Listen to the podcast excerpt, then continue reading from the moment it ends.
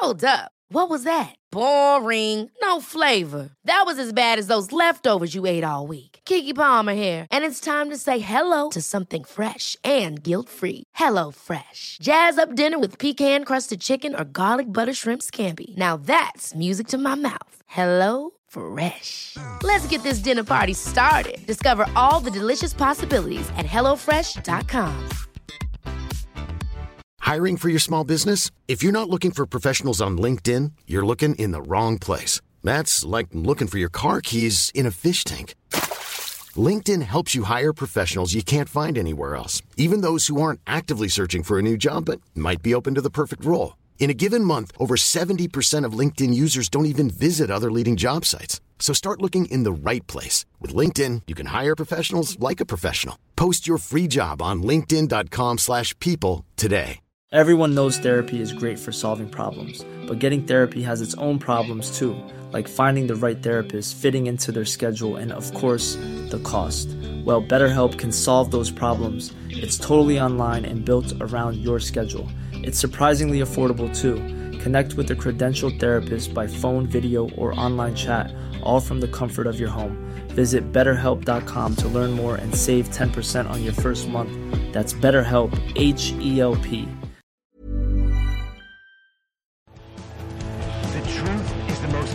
convincing story that maps onto reality, and that's why the central narrative is falling apart. Right now in the United States, people should not be walking around with masks. We must see the central narrative for the fiction that it is. We are Americans. While elections are sometimes messy, this was a secure election. the founders began the fight for human liberty and self-governance, and it's up to us to finish the job.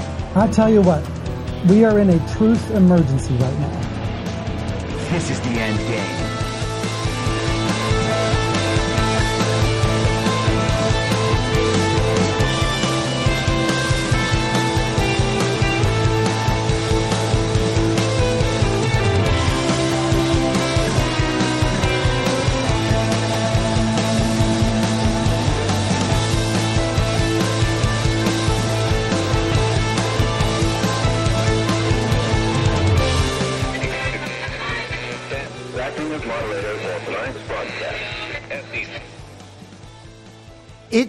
Wednesday, December 6th, 2023, the 1050th day of dystopia. I'm your moderator, Chris Paul. Let's be reasonable. A warm welcome and hello to all of you listening to the podcast on the day of its release. The only way to do that is by becoming a paid subscriber at imyourmoderator.substack.com. You can do so for as little as $50 a year or $5 a month, and in doing so, you will be supporting me, the work I do, and this show as it expands. And if you can't or you simply don't want to, continue listening to the podcast for free a couple days later on a wide variety of podcast platforms and, of course, Rumble. All I ask is that you share it with your friends. You can find the links to the podcast, the writing, the social media, and the merch site by visiting linktree.com slash I'm your moderator. So we talked last week about the great red versus blue state debate on Fox News, hosted by Sean Hannity, featuring Ron DeSantis and the governor of Communist California, Gavin Newsom. Sean Hannity moderated this great debate as the mainstream media offered up for the approval of the country two uniparty candidates. Will you choose the uniparty left in Ron DeSantis, aka Rig D Meatball, aka Booger Rob? Or do you prefer the hair gelled czar of California? And we covered that quite extensively. I wouldn't want to be accused of being unfair to the duly elected president of the United States, Donald Trump. So we're going to have to spend a big chunk of today's episode on last night's town hall, hosted by Sean Hannity, starring the real president, Donald Trump, not two losers, one of whom can't finish second in his own debates or in his own fake primary, and the other one who's not even running at all. But before we get to that, let's take just a second and talk about someone who just might be running. Here is the headline from Reuters overnight Liz Cheney weighs third party U.S. presidential run, says Trump threatens democracy. So there we have it. Liz Cheney comes out on her book tour. She talks about how Donald Trump is a dictator, right as there is a mass media movement to call him a dictator. And we'll talk about some more of that later. She goes on all the Sunday shows to quote unquote promote her book. But everybody knows what that means by now.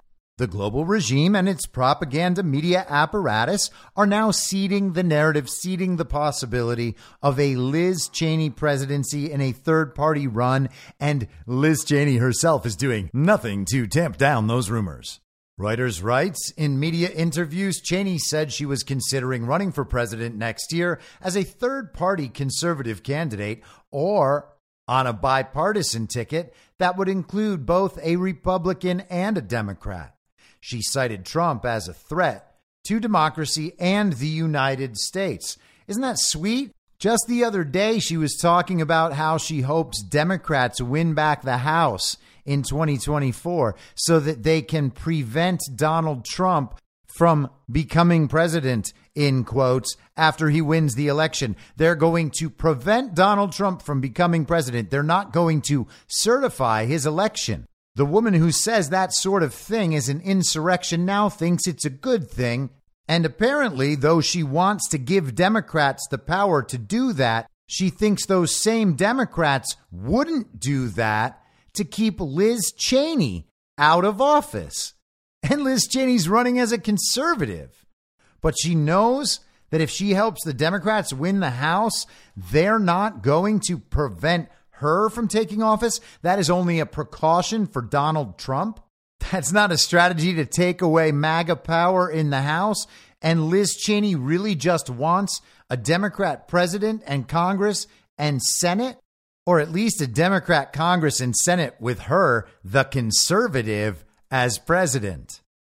With a Democrat. It's like they don't even bother hiding the uniparty anymore. And hey, people thought I sounded crazy through that whole choosing a speaker process we just saw after Kevin McCarthy was removed. People thought it was nuts that I said maybe we would end up with Hakeem Jeffries or Liz Cheney. But you should consider the possibility because Kevin McCarthy just announced he's retiring from Congress in a month. At the end of December, Kevin McCarthy is retiring from Congress. So there is one more Republican gone. They just helped the Democrats get rid of George Santos last week. One more Republican is gone. They're trying to give away their Republican majority. If a couple members like New York's Mike Lawler decided to work publicly with Democrats rather than privately as they do now, they would simply motion to vacate, remove Speaker Johnson, and help install a bipartisan candidate like Liz Cheney, or maybe they'll just give the whole thing to Hakeem Jeffries. And either way, all good. Things are going to play out next year as they play out. The Democrats, or perhaps Liz Cheney, are going to be overseeing the eventual collapse of the currency or the shutdown of the government or any combination of circumstances, every possibility swirling around that necessary collapse as we move away from the regime's fiat currency, currently branded as the American dollar. Now, I've been pointing out for a very long time that they were lining Liz Cheney up to be a third party presidential candidate. So the announcement of this, as far as I'm concerned, is one of the least shocking things in the world. But imagine yourself as a standard issue uniparty left villager, an MSNBC and CNN viewer. They've heard many times over the years, especially throughout that whole J6 period, especially with the illegitimately formed committee out there performing their primetime television show. They've heard many times that Liz Cheney is the sort of person who could one day be president. She has the Trump hate everybody loves on the uniparty left, and she is a tool of the machine and the military industrial complex on the uniparty right, a neocon through and through. I was even saying it after she got absolutely clobbered by Harriet Hageman in her primary in Wyoming, losing by nearly 40 points. This is a clip from this show last August 17th. That's 2022. So this is nearly 16 months ago. Her status will never be higher than it has been over these past few months. She had the entirety of the mainstream media pushing her into the spotlight and saying, Hey, America, please take Liz. But the people are having none of it. Still, she thinks that she has a chance to be president in 2024. She's going to be the great white hope of the Republican Party. She's going to push the party back to normalcy and seriousness and civility. You know, all those things that make them such effective Washington generals to the Harlem Globetrotters actually setting the pace of play in the Democrat Communist Party.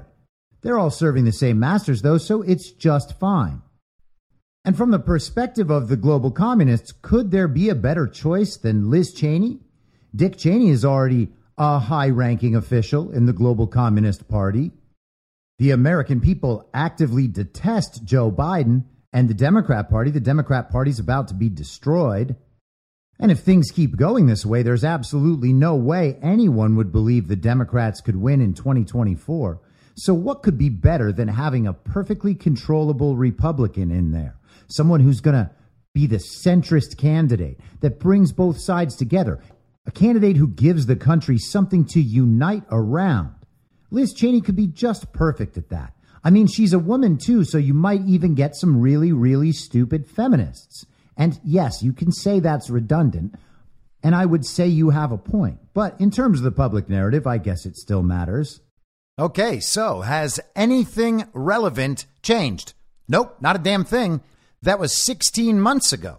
And standard issue villagers are just thinking about this for the first time. Do you understand what I mean about the informational time machine? All of those people could have known exactly that 16 months ago as I did. And by the way, I'm not saying I was on the cutting edge. I'm not the only one who was observing that last year, throughout last year. And I'm certainly not where that idea generated. So somebody knew about it months before, if not years before I did. But the point is, I'm just a guy out there working with whatever I can get my hands on, I was able to figure it out. Many of you were able to figure it out, but all of the standard issue villagers, all those child brains out there who are still stuck in an informational past, are just thinking about this whole thing right now. Think about all those fake centrists out there, those people who call themselves centrist. Well, Ron DeSantis, that didn't work. Nikki Haley, I mean, come on. They can't vote for Joe Biden again. Their social circles won't approve of them supporting Robert F. Kennedy Jr., so they need somebody. It can't be Trump. They need somebody. Oh, Liz Cheney. Well, that's an interesting idea. They honestly should just join the Uniparty left and the Uniparty right and simply call themselves the Uniparty. Just run as the Uniparty. I am the presidential candidate from the Uniparty. Just say that, Liz Cheney.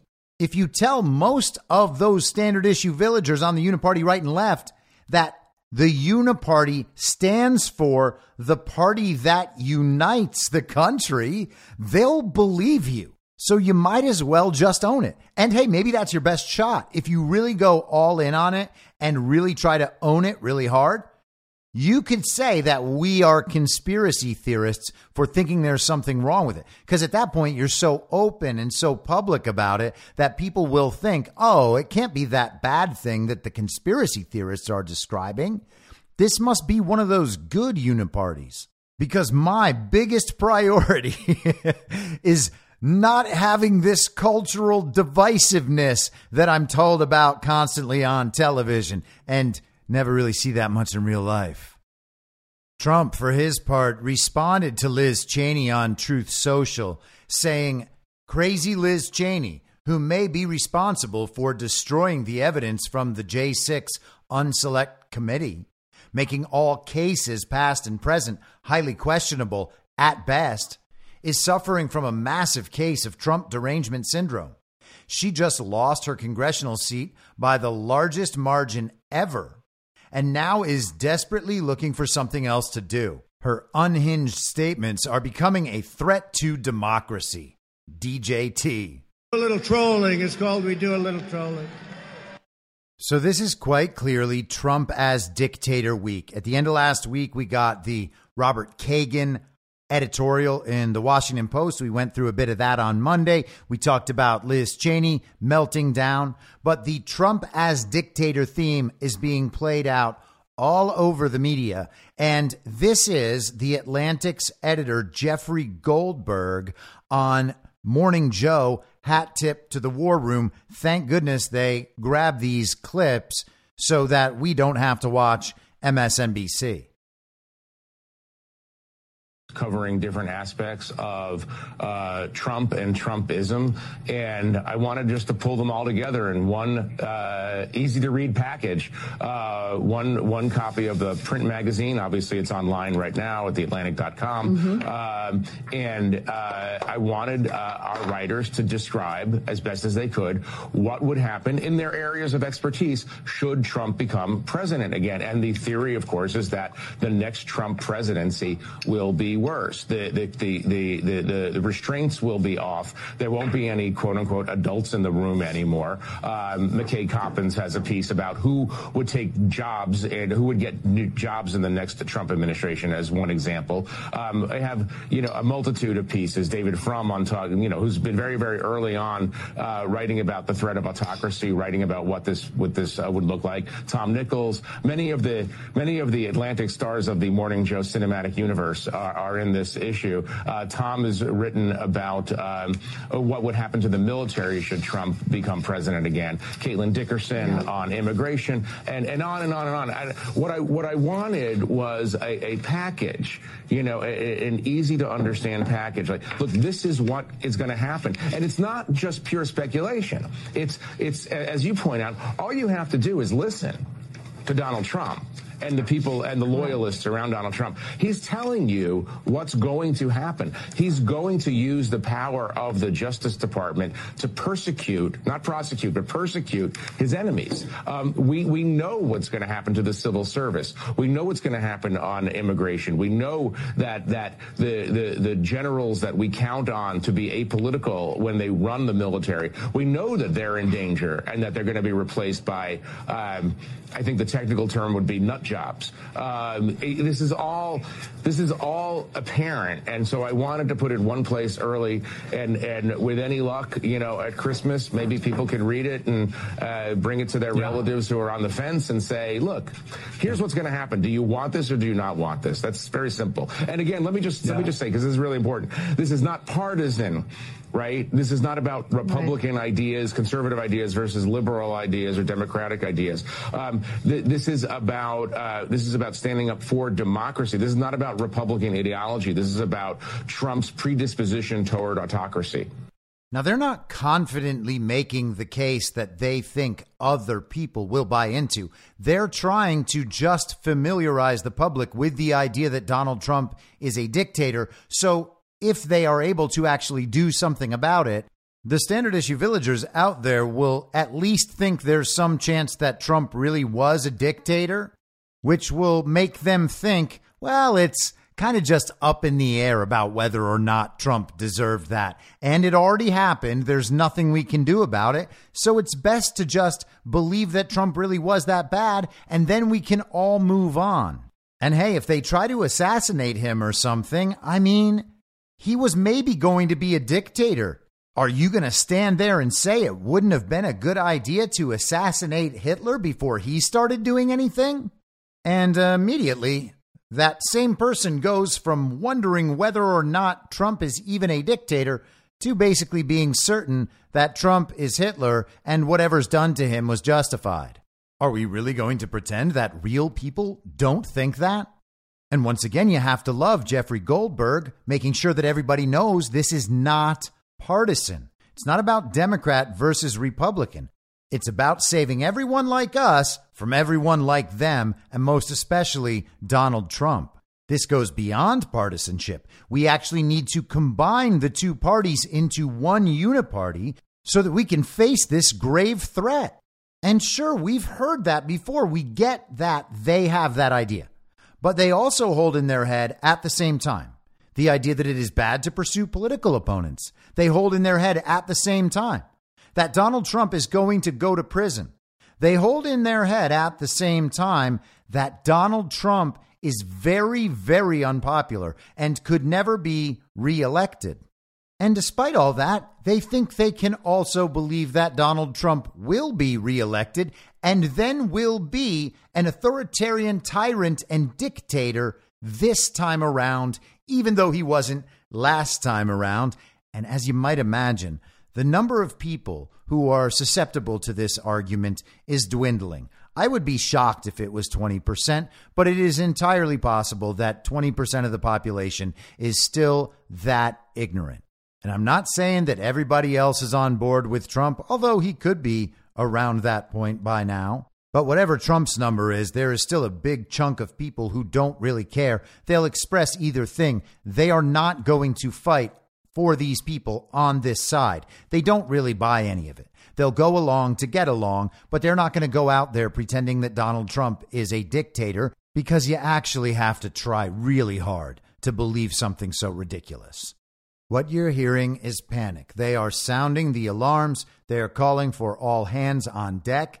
They have assembled a diverse group of authors to give from their perspective the best case on why Trump's second presidency or third will be worse. And they're calling in all the big guns like David Frum and that clown Tom Nichols and whoever Caitlin Dickerson is, and then they keep going.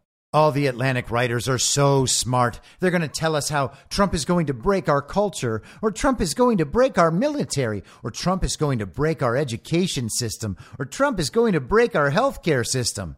We've heard it all. We've heard absolutely all of it. The National Review did this in 2016. I think it was called Against Trump. They got all their writers together. Hey, each one of you guys, show us on the doll where Trump hurt you. But the argument doesn't work. The arguments aren't convincing. They're not trying to convince anybody. They just want everyone to know that the idea is out there and that very serious intellectuals are supporting it. Donald Trump might be a dictator, according to very serious intellectuals. And standard issue villagers run around saying, Ooh, I read that very serious intellectuals think Donald Trump might be a dictator. Do you know about historical dictators? You'll never believe what I read in The Atlantic. David Frum called everything Kristallnacht again. Let me tell you about this thing I just found out happened in 1842. Oh, Yes, Kami, I cannot wait to hear about the history lesson you just discovered in this anti Trump issue of The Atlantic. But let's get into this Trump town hall with Sean Hannity, and we'll be brought right back to the dictator issue in just a few minutes. But let's start here with Sean Hannity asking Donald Trump about the next election, and you can see if this sounds like the sort of thing an authoritarian dictator might say. Joe Biden, I'm sure he mumbled the words as usual. He said, he said this, if Trump wasn't running, I'm not sure I'd be running, he said at a campaign event today. How do you how do you react to that? Well, I think somebody gave him a talking point. They thought that would sound good. You know, I just found out that Democrats are funding Nikki Haley's campaign. I hear that Democrats are contributing to Ron DeSantis's or Ron DeSanctimonious to Ron DeSantis's campaign. And then you hear the talking points. That's the only thing they're good at cheating on elections and great talking points. They say, We want to run against Trump. They want to run. Well, we did really well in 2016, and we did so much better in 2020. The person they don't want to run against is us. It's us. It's not me. It's us. Because it's a movement, the likes of which this country, Sean, has never seen before. At the beginning, no, at we have never seen the likes of what we've all done together. This is me, not me, it's everybody here and millions and millions. I think it's not 75 million people. I think it's 150 million people. It might be more than that. I mean, who doesn't want to see strong borders and a strong military and low taxes and low interest rates and go out and buy a house? It's not me, it's us, because this is a movement the likes of which the country has never seen before. He says he believes it's far higher than 75 million. He suggests it could be as high as 150 million.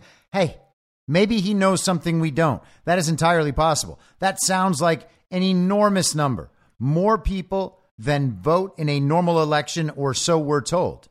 But it's really hard to even speculate at what a real number is because we don't have a legitimate understanding of the census. We don't have a legitimate understanding of the voter registries. We don't have a legitimate understanding of how many votes are cast. So that's a number that's very hard to know without relying on other numbers that we also cannot substantiate. And still, basically all mainstream political analysis is based on interpreting numbers like these that cannot be substantiated. Trump says that Democrats are backing Nikki Haley and backing Ron DeSantis. There is some amount of truth to that, certainly. More accurately, it is the Uniparty backing both of them, and the Uniparty doesn't care about Democrat or Republican. Joe Biden saying that he might not be running if Trump wasn't running, as if Biden is the strongest and most powerful candidate to take on Donald Trump. They don't have any strong and powerful candidates. There's not some magical candidate for the Democrats who's going to come on out and impress the country so much that he's going to be able to dominate Donald Trump. Donald Trump won in 2020 and has gotten considerably more popular since then, and even more popular than that over this last year when the country sees what the other options are and how lacking they are, including the great Ron DeSantis.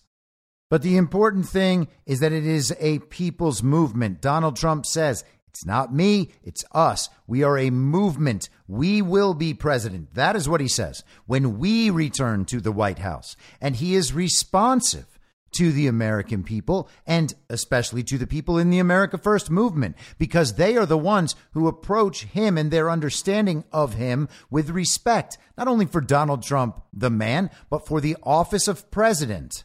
The American people need to be vocal about what they want and need in their community, in their state, in their country. Otherwise, how does anybody know? Everybody just answers poll questions based on what they saw on TV. And then we're told through polling, also delivered to us by the television, that the country all thinks this or the country all thinks that. We're constantly having lifestyles advertised to us on television, and we participate. We consume TV and video games and movies, and they all enforce the same idea of ourselves. And somehow, in one way or another, we all end up having the idea that there is nothing we can do. Our voices don't matter, so we don't say anything at all, and we just let them do what they want. The TV tells us who to blame. The TV tells us who to punish. Everyone just goes along with it. No one says a word. People are starting to speak up, and Donald Trump pays attention. Donald Trump listens. He goes out there and A B tests ideas. He puts ideas out in front of the people and lets them approve of those ideas or reject those ideas. And bit by bit, he leads us down the path toward the best ideas, the most America First ideas, because there is so much about the government and how it operates that the American people quite clearly did not understand, and I count myself among those people. The argument that the regime is scared of any presidential candidate, in quotes, other than Donald Trump is preposterous. The regime is supporting those other candidates and trying to take Donald Trump out of the picture in whatever way possible, again, including assassination. That is getting a lot of talk this week. All the dictator stuff as a justification, as a moral reason why it's okay. And I suspect we might see a story at some point about an attempted Trump assassination. And I think that story will probably have lots of similarities to that attempted assassination of Brett Kavanaugh after the release of the Dobbs decision. So, following that answer, that's when Sean Hannity decides to introduce this Trump as dictator idea. He wants to ask Donald Trump right to his face Do you promise? Not to be a dictator. I played on purpose because I see what the media is doing now. I put a montage together. They yeah. want to call you a dictator. You use the words, I am your retribution. And now, before that, you said if you've been wronged, and you used other words as well. But I want to be very, very clear on this. To be clear, do you in any way have any plans whatsoever, if reelected president, to abuse power? To break the law, to use the government to go after people. You mean like they're using right now? So, in the history of our country, What's happened to us, again, has never happened before. That is exactly the right answer. An authoritarian, tyrannical dictator, you mean like the one who's installed right now? Sure, Joe Biden is too old and too demented, too incompetent, and too corrupt to seem like he would be an effective authoritarian and tyrant. But Joe Biden is just a Trojan horse bringing in the full global regime along with their global communist agenda. Joe Biden was not legitimately elected, and he uses every lever of government power in order to pursue and shut down his political opposition, including and especially Donald Trump, but also Donald Trump's supporters. And he has been doing it throughout this fake presidential term. And it's not just Joe Biden, it's the entire federal bureaucracy. And part of the dictator claim that they're making about Donald Trump, every one of these, as I said on Twitter today, every one of these uniparty shills writing these hand wringing blogs, like we read from Robert Kagan, and certainly all those articles that are going to appear in that Atlantic magazine, they all mention or hint at the fact that Donald Trump is going to use Schedule F and recent court decisions as the basis to dismantle the unelected, corrupt, permanent, deep state federal bureaucracy. He's going to clear all those people out and replace them. And once Donald Trump's term as president is over, whoever comes in next can fire all those people and replace them. But that's not good enough for them. They're not going to make it that far. That's why they have to claim that Donald Trump is acting as a dictator when he does this, instead of just as a president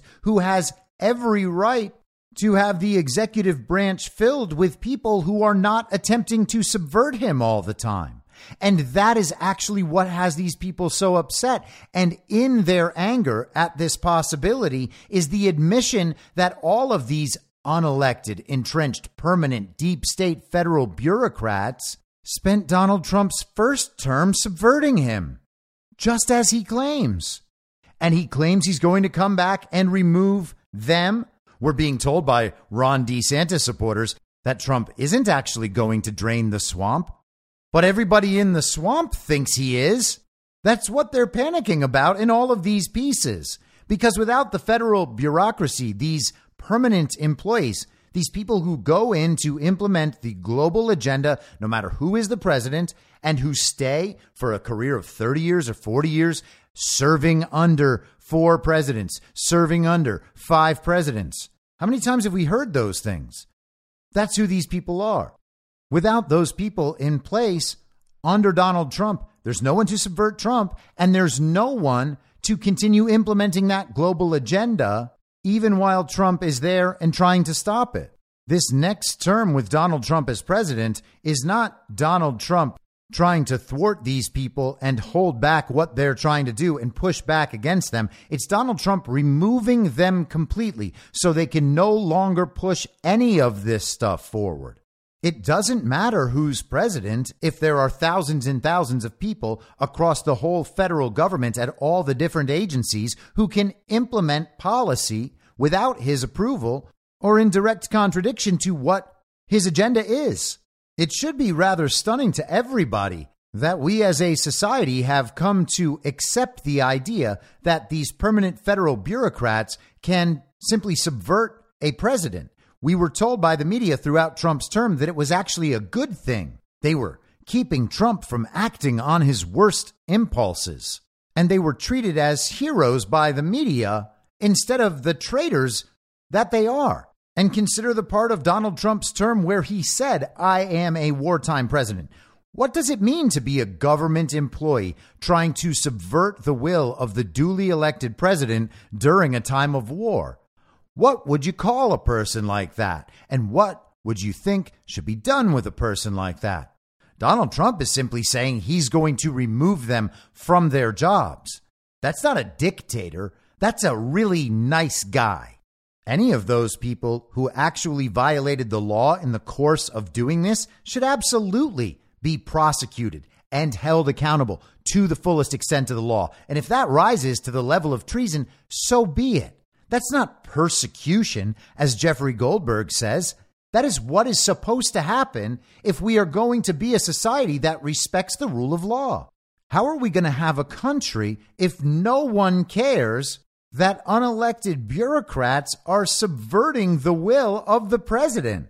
The situation that all of these panicking shills claiming that Trump will be a dictator are fretting about in the future are situations that are already happening now, but it's being done by their side. And these people have no principles. They're right along with Henry Kissinger and realpolitik. Whatever works, they're just fine with. No ideology, no principles.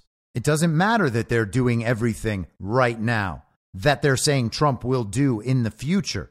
That would make him a dictator. It's just Trump who's not allowed to do those things. They are allowed to do those things because they are doing all those things to protect our democracy, which is their system, the advance of their global order. And they can do anything they want to protect that. They're not dictators when they do it, they're the saviors of our democracy. But Trump spun that question back on Hannity too quickly by saying, You mean everything they're already doing right now? And then going on to talk about the ridiculous indictments for made up crimes, all just another attempt to keep him out of office. That didn't get Sean Hannity the soundbite he wanted. He is trying to put words in Donald Trump's mouth, and Trump will never fall for that, thank goodness. But Hannity is trying to create headline moments throughout this town hall. He is asking the President of the United States to promise he won't abuse the authority of his office as a dictator. That is incredibly disrespectful. Steve Bannon went off on this this morning on War Room. It's a great rant, as always. He's just the greatest. But he's right. It's so disrespectful to just take on the enemy talking points and try to score a big television moment by even making Trump address this. But hey, it's the perfect opportunity to make the entire media absolutely melt down. So here Hannity is asking the question again five minutes later. I want to go back to, to this one issue, though, because the media has been focused on this and attacking you Yeah. under no circumstances. You are promising America tonight you would never abuse power as retribution against anybody. Except for day one. Except Look, for? he's going crazy. Except for day one. Meaning? I want to close the border and I want to drill. That's drill, not a, that's drill. that's not No, no. that's not retribution. I got I'm going to be. I'm going to be. You know, he keeps. we love this guy. He says, "You're not going to be a dictator, are you?" I said, "No, no, no. Other than day one, we're closing the border." And we're drilling, drilling, drilling. After that, I'm not a dictator. So that, okay? that that sounds to me like you're going back to the policies when you were president. All right. So just day one. He's going to be a dictator on day one, but that's it. And the rest of the term, just a normal American president. Now, it would be absolutely amazing if the Trump administration immediately announced the indictments of hundreds of thousands of people on day one. We can all dream. But I think Trump was just making a joke out of such ridiculous claims, which again is a great way to respond to that sort of thing. How would a normie politician act? How would Nikki Haley act or Ron DeSantis? I will tell the American people right now that I will not be a dictator. I promise all of you I will not be a dictator. And then once they have created that soundbite for the media, for four years, the media will bring out that soundbite on everything they want to call dictatorial, and they will play that clip of the politician saying they're not going to be a dictator while they're like, oh, really? You said to the American people you were not going to be a dictator, but just look. Look what you've done. Will you finally admit that you planned to be a dictator the whole time? That is the sort of thing you can be guaranteed to find yourself dealing with if you are the sort of person who answers those questions that way. You do not start out by accepting the opposition's framing if the framing is inaccurate. Normie politicians are more scared of people on the internet who will take that answer and be like, this politician didn't even say that they would refuse to be a dictator. That means they're gonna. Than they are of making themselves look subservient to some ridiculous media buffoon answering a question that has been framed to produce an answer that will look bad no matter what. Donald Trump saying only on day one does not give them the response that they want to run in the morning. And he follows it up with closing the border and drill, drill, drill. So now all of these media outlets who wanted to run their Trump is a dictator story, Sean Hannity asked Trump about whether or not he'd be a dictator, and this is how he reacted. And it's just Trump making fun of them and saying he's going to close the border and drill, drill, drill. Now that is what's being broadcast all over the internet today and on the cable news. Rather than Trump being like, no, Sean, no, I don't know why they're saying these mean things about me, but I don't plan to be a dictator at all. And then you've got everyone on the internet and everyone on cable news doing long ranting segments, having insane guests, saying, Trump lied to us again. He said he's not going to be a dictator, but just look how many ways he's been a dictator before and he will be again. And naturally, no one in their audience can think for themselves at all. So no one in their audience will realize that the fake president Joe Biden is already doing all of those things that they're accusing a future Trump of maybe doing. So the dictator comments were the big headline grabbers, but there are a few other moments from the town hall that I think are worth sharing. Are the biggest problem we have, and we have a man that can't put two sentences together. We have a man that doesn't know he's alive, and he's backed up by the media. The biggest problem we have, the media. The media is fake. I came up with the term a long time ago, and they won't talk about it. Let me ask you this: If I did some of the things that he did, they'd reinstitute the death penalty. And he's right about that, obviously, because you can see the political persecution that Donald Trump has endured to this point. And it's not just the indictments, it's the damage to his reputation, to his businesses. It's the fake scandals and the hoax impeachments. It's the censorship and the censorship of his supporters and the persecution of his supporters. If Donald Trump was doing any of that, the people now calling him a dictator would be calling for the death penalty for Donald Trump because he is a dictator of that variety.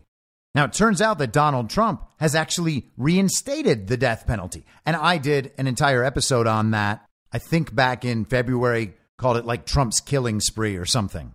But there's an interesting little implication to draw from what Trump just said right there he's essentially saying that those things Joe Biden did would be worthy of the death penalty if Donald Trump had been the one doing them, and they would be pursuing that.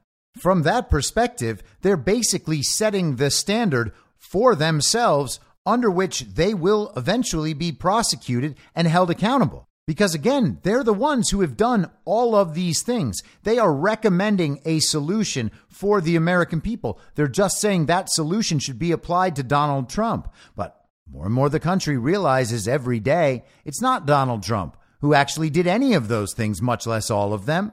It's the people who are pursuing Donald Trump and pursuing his supporters. And of course, the media are in on it too, and they will have to be held accountable ultimately. And the regime and regime media are beginning to freak out about that as well. Yesterday, they ran this headline in The Hill Bannon, Patel say Trump dead serious about revenge on media. We're going to come after you. Steve Bannon and Kash Patel claimed that former President Trump is, quote, dead serious, end quote about exacting revenge on his political enemies if he wins a second term as president. And they warned members of the media to take the threat seriously, saying Tuesday, We're going to come after you. In an episode of Bannon's War Room podcast, Bannon and Patel, two of Trump's close allies, pledged to prosecute members of the media who lied about the 2020 presidential election results, falsely suggesting Trump truly won. Well, good luck, The Hill. Trump did truly win. And now you, Sarah Fortinsky, are one of these media members who is lying about the 2020 presidential election. We will go out and find the conspirators, not just in government, but in the media, Patel told Bannon. Yes, we're going to come after the people in the media who lied about American citizens, who helped Joe Biden rig presidential elections. We're going to come after you, whether it's criminally or civilly. We'll figure that out. But yeah, we're putting you all on notice. And Steve, this is why they hate us. This is why we're tyrannical. This is why we're dictators, Patel said, suggesting those were terms used sometimes to describe them. And of course, they are because we're going to actually use the Constitution to prosecute them for crimes they said we have always been guilty of, but never have. Bannon went after Morning Joe, saying, And I want the Morning Joe producers that watch us and all the producers that watch us. This is not just rhetoric. We're absolutely dead serious. You cannot have a constitutional republic and allow what these deep staters have done to the country. The deep state, the administrative state, the fourth branch of government, never mentioned in the Constitution, is going to be taken apart brick by brick, and the people that did these evil deeds will be held accountable and prosecuted. Criminal prosecutions. And honestly, I don't know what else these people would expect. They have participated in the usurpation of the United States of America by an international criminal cartel. They think everybody's just going to forget about that? Because they thought it was no big deal. Oh, you know, sometimes one president wins and sometimes another president wins. Donald Trump is so bad. Let's just move on. Why are you focused on the past? Let's just move on. Okay. You all can say that, but it doesn't mean anybody's actually going to listen and move on. They've been saying that for over three years now. Move on. It's time to move on. It's time to move on. It's time to move on. And then they stage the insurrection and then they mandate vaccines and then there's the Afghanistan debacle. And then there's the ridiculous wars in Ukraine and Israel. And the illegal immigration, the slave trade at the southern border, the inflation, all of it. Just move on, just move on. I don't think anyone's just going to move on. And hey, media people, remember while you're thinking about, huh, did I participate in the cover up of the stolen elections of 2020 and other stolen elections? Yes, I did. Oh, think about this. You also participated in the whole COVID hoax. You think people are just going to move on from that? They're not. A couple minutes later, Hannity asks Trump about Joe Biden's prospects and whether Trump believes Biden will actually be the Democrat nominee. Let me ask you when prominent Democratic voices like Maureen Dowd and, and David Axelrod and Van Jones and others are so critical of Joe Biden, and of course, he is struggling cognitively. I can't think of, in the last couple of months, any appearance that he has had where he wasn't either mumbling or bumbling or stumbling or having no clue where to go, where to exit. Now, my question is do you think in 11 months he will be their candidate? I personally don't think he makes it. Okay, I haven't said that. I'm saving it for this big town hall. I've never always, I personally don't think he makes it. I think he's in bad shape physically. Do you remember when he said, I'd like to take him behind the barn? If he took me behind the barn and I went like this, I believe he'd fall over. I believe he'd fall over. Who knows? Who knows? Who knows? But but it was okay. And by the way, it was okay for him to say that. He said, I'd like to take him behind the. He could say that, and everyone thought it was so cute. If I ever said it, they'd say, He's a dictator. He's a horrible human being. You know, it's a whole double standard we have, and not only in the law, but just about everything else, as you know very well. Um, I personally don't think he makes it physically. I watched him at the beach. He wasn't able to lift a beach chair, which is meant for children to lift. You can lift him like that. Uh, and mentally, I would say he's possibly equally as bad and maybe worse. But I don't know. I will say this he's got vicious people surrounding him around that beautiful Oval Office there are people in that Oval Office that are evil people, bad people, smart people, young, vicious. They're communists and they're bad. Who, they're, who do you think would replace him then? Uh, well, I saw one person on who I actually had a very good relationship with, but I'm sure that it would end very quickly. I saw him in your debate the other night, and he's slick, but he's got no facts. You know, he's got no facts. Uh, I thought he did well, considering. You're talking about Gavin Newsom. Yeah, considering that he didn't have the facts. I thought he did well. You know, he said, "We have the lowest taxes in the country. We have the cleanest streets in the country. We have," and I'm saying, "Wait a minute, is he talking about the same place?" So he'd certainly be one. I guess they say that Kamala would be uh, the one, the odds to beat. Because they say if they didn't give it to her, the African American vote, the black vote, would not go to them. And we just had a poll where I'm at 22 and 25 percent with the black vote. If we have that, we can call the election over. Now, what Trump did there is pretty funny. He says he doesn't think that Joe Biden's going to make it, which reasserts and reaffirms the idea that Joe Biden is just too weak. He's losing it mentally, not that it was ever there to begin with.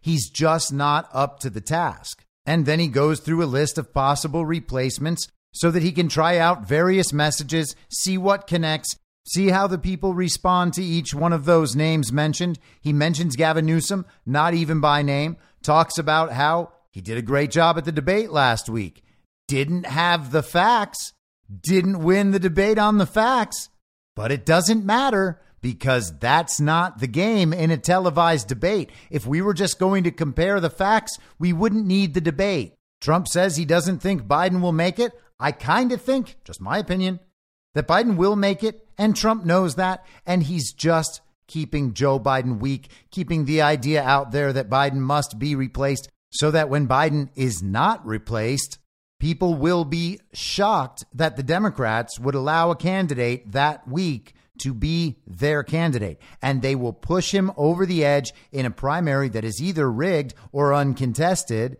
And that will be that. From a regime perspective, I don't think they would be floating the idea of a Liz Cheney third party run or any of these other potential third party candidates if they thought that Joe Biden was actually going to be removed and replaced on that ticket, because it would be automatically easier for them to support whoever that Democrat candidate is, whether it's Gavin Newsom or Kamala Harris. It is much easier to create a narrative where one of those people might have a chance of quote unquote winning in a rigged election, which only means they can sell the result to the country. You would think they would have an easier time doing that with a fresh, new Democrat face in the other major party rather than starting some third party at the last minute and throwing Liz Cheney out there, a woman who got blown out as an incumbent in her own congressional primary, and a woman who is the daughter of war criminal Dick Cheney, there might be some real dumb people on the uniparty left who will look past that and just focus on her hatred for Donald Trump, which mirrors their own. But Liz Cheney is not going to be a popular person in the Democrat Party overall. It sure does seem like they're doing a lot to get rid of a man who is so unpopular and is also going to be in prison. At what point will people realize that it is absolutely obvious that Donald Trump won in 2020. You don't need high level inside information. You don't even need to have tracked the election fraud issue at all. That's how obvious it is at this point. And I just want to share one more clip from the town hall. This is actually a little over four minutes long, but I really think it's worth it because this isn't the sort of thing you'll hear from any politician other than Donald Trump. And it's certainly not the sort of thing that could ever be laid out by Ron DeSantis or Gavin Newsom. They don't have enough command of what's going on. They're not able to think on their feet and react. They just recite canned scripted lines. And as I mentioned last week, they don't have access to an entire world of truth because all of that stuff exists outside of the restriction of the central narrative, that little uniparty bubble they exist in. They can't talk about other things. Trump is going to discuss an extraordinarily important truth about the real world.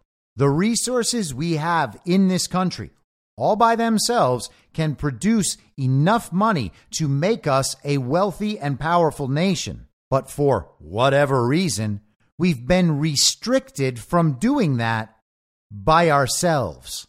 We have a thing in Alaska called ANWR. Ronald Reagan tried to get it approved. Everybody, Bush maybe a little bit, you know, he didn't work as hard. But we have we have ANWR in Alaska, the biggest anywhere in the world, including probably Saudi Arabia. I got it approved. I was so proud of it. They ended it in the first week. They ended it. They turned, we'll get it back. But we have more than anybody. We have more wealth than anybody, but we don't use it. And then guys like DeSantis and guys like many of the Democrats, but guys like DeSantis and to a lesser extent, Nikki Haley, They want to play around with your Social Security. You don't have to touch Social Security. We have money laying in the ground far greater than anything we can do by hurting senior citizens with their Social Security. Ron DeSantis wanted to bring up on Social Security. Now, of course, he says, well, I wouldn't. But you know, one thing I learned about politicians, I've known them, I've dealt with them on the other side for a long time. Their first thought is always the thought that they go to. He wanted to raise the minimum age, the age on Social Security to 70. That's a big increase. But he also wanted to raise it to 75. If that happened, people would be devastated. We have such incredible wealth under our feet that that takes care of everything. It will take care of, you know, if you go to Saudi Arabia and they bought many Boeings, many planes, and I said to them, do you use financing for that? They didn't even know what the word meant. They have so much money. They have a fund, $21 trillion. It's all for oil. And we have more oil and gas than they do. Our country can be rich again. John Kerry has to be stopped. He's destroying our country. This guy. I mean, think of it. He goes all over the world in a private jet, by the way. He goes all over the world talking to these people about getting rid of coal plants. They all laugh at him. They, you know, treat him with respect. He's gone. They say, what an idiot. What a jerk. And then they go ahead and they build their coal plants. He goes to China about, uh, let's say, uh, the atmosphere. He talks about global warming. He talks about all, you know, they don't call it global warming so much. Now they call it climate change because it wasn't working. Global warming wasn't working when it was cooling. So now they call it climate change. That takes care of everything. I am an environmentalist, but we're going to destroy our country with this Green New Deal stuff that doesn't you know, work. Just to finish, we have so much wealth and power under our feet. No other country has it. China doesn't have it. Why are we going to electric? They do have what you need to do the batteries, but they don't have what you need to do the gasoline. We have, and it's what, it's what people want to drive. Right now, and there's a little story about it, but you're going to see it a lot, I guarantee you. They have so many electric vehicles, nobody wants to buy them. They're expensive, although you probably get them. Oh, by the way, now nobody wants to buy them. Three thousand dealers around the country wrote Biden and said, "Please stop making us sell something they don't want." Ford lost four and a half billion dollars. Let me ask you this: You know the government is subsidizing that a lot. They're so paying they're a lot. Every time you make a car, we give you thousands and thousands and thousands of dollars, and the people don't want them. And you know, I'm not knocking electric cars. We should sell electric, but we should also sell uh, combustion engine gasoline cars. We can sell hybrids. The hybrids are fine. We should be able to buy everything. Some people might like an electric car. We should be able to buy an electric car. But to say that we're not going to do, and this is our strength because we have this stuff under the ground and we have people going around really destroying our country. They're destroying our country at the border.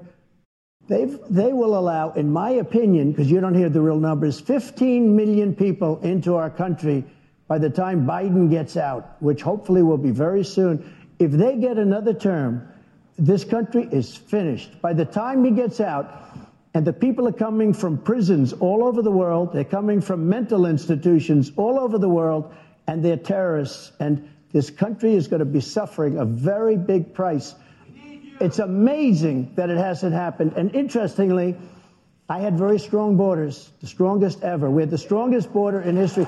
All they had to do is leave, leave Brandon Judd and leave Tom Homan and leave all these guys. Let me we had put the this up on the borders. screen. Yeah, we had the strongest let me, borders in let history. Let me put this on the screen. Go ahead. Why aren't the American people ever informed about all those issues? Why is no one ever told, hey, we actually have more wealth under the ground, under American ground, that can be extracted and exploited for the benefit of American power? Why aren't we ever told that by the media? Why aren't we ever told that by our politicians, including Republican politicians? If you want America to be energy dominant, that's your guy. If you want America to be wealthy and powerful, that's your guy. Once America is wealthy and powerful, the opportunities for normal people expand exponentially. If you want that, that's your guy. Because the guy on the other side, the agenda that that guy, not that he's a real president, is pursuing is the global regime's agenda. The agenda that ends with you will own nothing and you will be happy.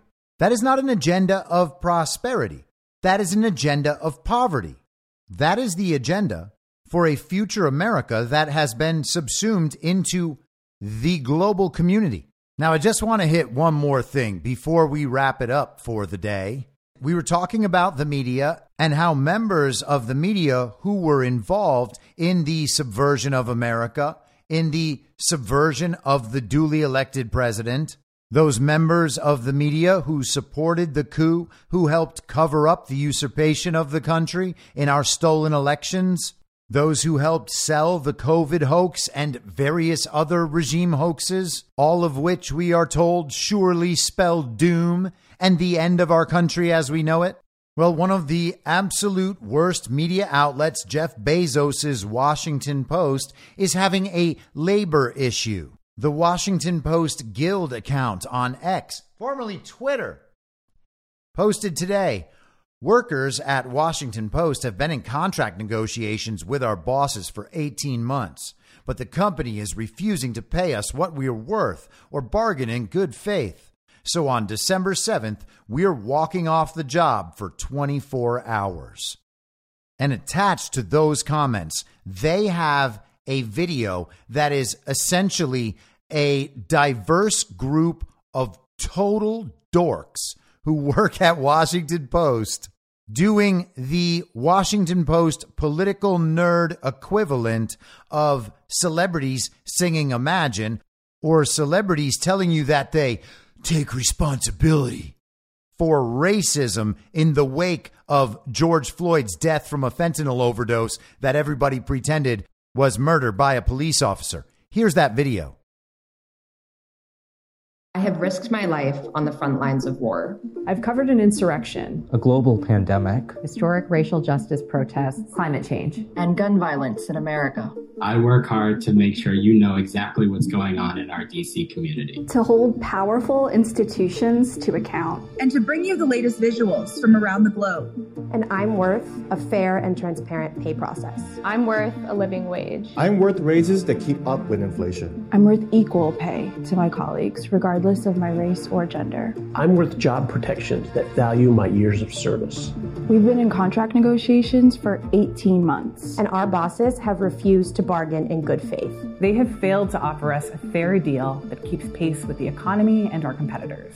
So on Thursday, I'm walking off the job. I am walking off the job for 24 hours with, with hundreds, hundreds of my Washington Post colleagues. Because we're worth more. Worth more. Worth more. Worth more than what the company is offering. If you love Washington Post journalism and the people who make it, you can support us by sending a letter to our publisher through the link in our caption or our bio, and respecting our picket line by avoiding Washington Post journalism during our 24 hour walkout. Thank you. Thank you. Thank you for standing with Washington Post employees. So basically, you just heard from a bunch of people who look like they are Antifa in their daytime clothes telling you that they are worth being paid up to the standards that they think they deserve. Except almost everybody hates the organization they work for and no longer want to consume that product. Now, they're asking everybody not to consume that product tomorrow. So I guess maybe we all need to make an exception and read as many Washington Post articles as possible, or at least click on them so that they open up. Now, as you imagine, they have been ratioed to the moon on this. Like three to one the wrong direction. People are commenting and letting the Washington Post Guild know that no one in the public actually supports their position. The world would be a better place if none of these people ever bothered to try to tell us what was happening in the world or how to feel about it ever again. It is shocking that at this point there are still people in this country who determine what they should think based on what they are told by these people. In my mind, that's the end game. If you're listening to this episode for free, you can support me and support the show and the work I do by signing up for a paid subscription at imyourmoderator.substack.com. You can do so for as low as $50 a year or $5 a month comes out to under a quarter per episode, and you'll blast right through the paywall for all of the writing. The merch store is www.cancelcouture.com, and you can find everything else by heading to Linktree. Linktree.com slash I'm your moderator. And I'll see you soon out on the range.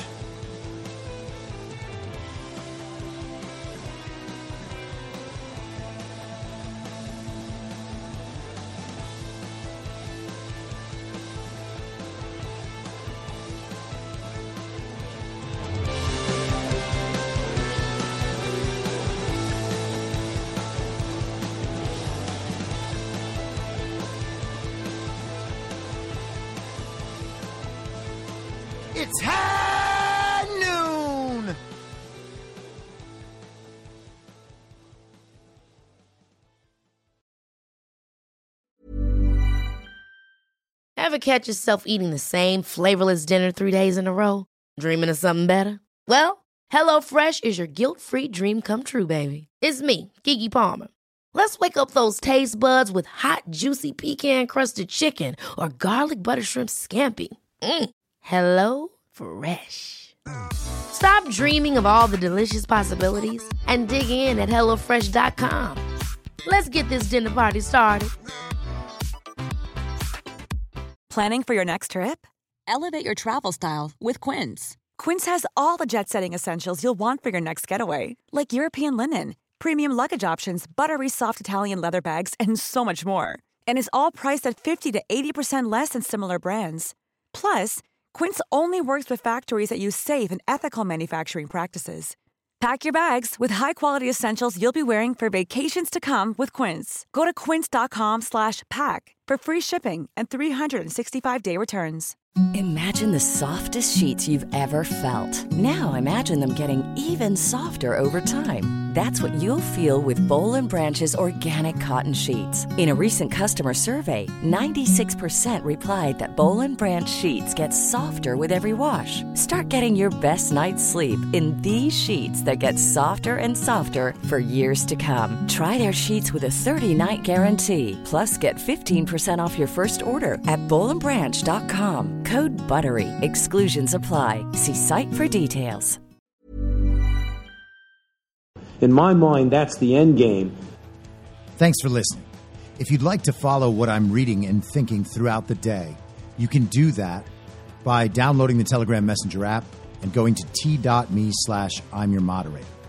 On social media, you can follow me on Truth Social, Gettr, and Gab at I'm your moderator. I also have channels on Rumble and BitChute. If you'd like to follow the writing, you can find me at imyourmoderator.substack.com. The merch site is cancelcouture.com or go direct shop.spreadshirt.com slash cancel dash couture. If you'd like to support the podcast financially, the best place to do that is Ko-Fi. Go to ko-fi.com slash I'm your moderator. And all of these details will appear in the show notes with each episode. I'll see you soon down on the range.